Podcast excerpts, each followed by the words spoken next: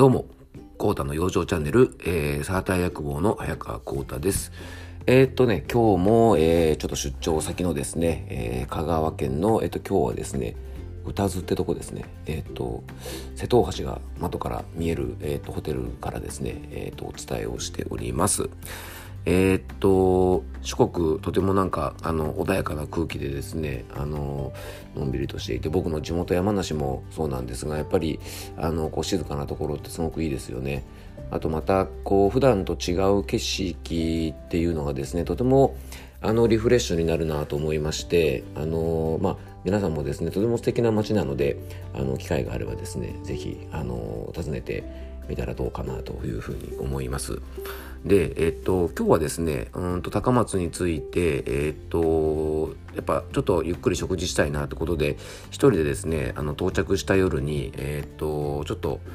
お酒も飲みながらですね少し軽く食事したんですね。でその時にやっぱり一人でこうゆっくり食事するのもいいななんていうふうに思ってですねちょっと思ったのがですねえっと孤食といってですね孤独の子に食べると書いて孤食というんですがこのことについてですねちょっとお話ししようかなっていうふうに思いました。えっ、ー、とね、1日の食事の全てを一人で取る古食というのがですね、えー、非常にパーセンテージが増加してるってことが、えっ、ー、と、農林水産省の、えっ、と、食育白書ってもので以前発表されて、ちょっと注目を浴びました。今、あの、食生活のスタイルっていうのは本当多様化されていて、まあ、いろんな問題が浮き彫りになっているんですね。で、まあ、この古食と聞いてね、ピンとくる方がどのくらいいらっしゃるかわかりませんが、あのー、古食とはですね、農林水産省の定義では、1日の食事の全てを一人で取るっていう状態のことを指すんですね。で、この古食の割合が実はね、もう15%以上にも達していて、あの、ちょっと問題視されてるんですね。で、あのー6つの古食といって、食育の中ではですね、まあ、子がつく食事を6つ、あの、ちょっとこう上げてですね、あの、気をつけましょうっていうふうに、えー、言ってるんですね。で、この6つの古食というのがですね、えー、今紹介した一人で食べる孤独の古食。で、それぞれが好きなものを食べる個別の古食。で、決まったものしか食べない固定の古食。まあ、粉物ばかり食べる粉の古食。食べる量が少ない小ですね、小さい古食。味の濃いものばかり食べる濃い食事の古食。まあ、食育のこれ基本なんですが、まあ、ちょっとなんか、あの、こじつけっぽいところもあるんですが、あの、この6つがですね、現代の食の問題って言われてるんですね。で、それでもですね、まあ今回の食育白書で急上昇しているってことで注目された、あの孤独の孤食はですね、他の5つも同時にしてしま、えー、しやすい環境を作るので、えー、食育上はですね、大きな問題点とされてます。で、え、っと、この古色の背景にはですね、社会情勢の変化もすごく大きくですね、まあ多分今後も、あの、増えていくんじゃないかなというふうに思います。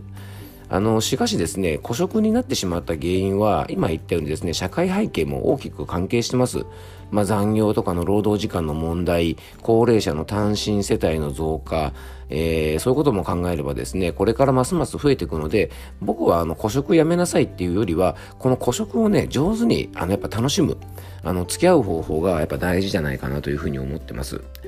あの、家族と一緒にとか、友人たちと一緒にとか、できるだけ食事をとりたくてもなかなか取れない。あの、孤食が悪いのは分かってるんですが、そんな状況だけにで、あの、やっぱ上手に付き合わないと、この孤食で健康を害さないためにも、あの、孤食をするときのですね、注意点をいくつか今日はご紹介したいと思います。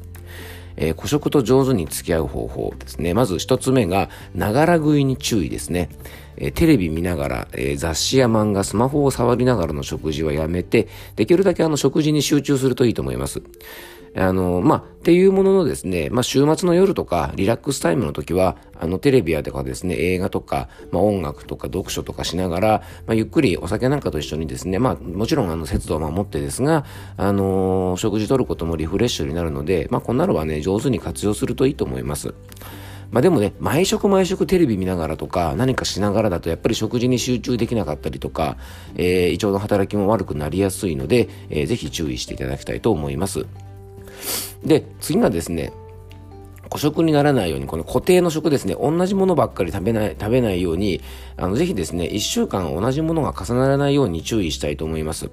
でそのためにもやっぱり例えばですね冷凍食品の活用ですね。まあ栄養価とか新鮮なものに比べればそれはやっぱり落ちてしまいますけどいろんな食材を少しずつ使うにはやっぱ冷凍食品って結構おすすめなんですね。野菜とかお肉買った場合はですねあと自作の冷凍食品なんかだとねなおいいと思いますので上手に活用して、えー、いただければと思います。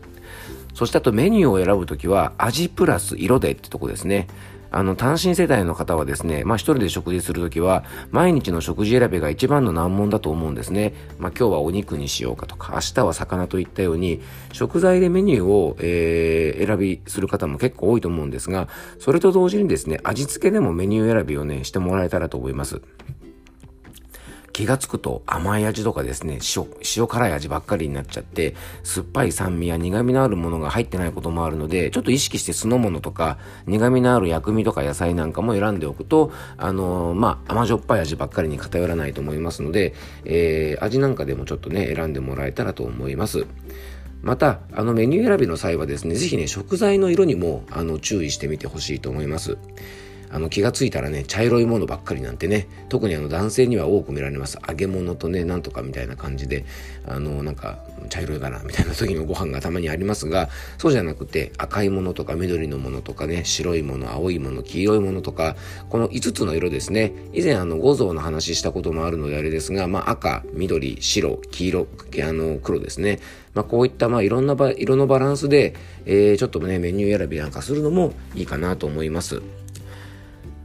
まあ、孤食もですね決して悪いことばっかじゃないんですね。先ほどもちょっと触れましたが一人でゆっくりと食事を楽しむことをねあのそういうことが好きな方もたくさんいます。で人のペースに巻き込まれないでゆっくり食事を楽しむことができるのは孤食のある意味最大の利点だと思うんですね。あの一番体に悪い食事は嫌いな人と一緒に食事することなんていうふうに言われるぐらいですからそれからね、あの、比べると、孤食の方が、まあ、ある意味まだ健康的な部分もあると思います。また今はですね、まあ、あの、SNS ですね、インスタとかツイッターとかで、えー、そういう食事内容をアップしたりすることでですね、食事選びに張り合いが出たり、まあ、あの、古食の中でもやっぱり共感をしてもらったりとかですね、古食のマイナスを補うこともできますので、あの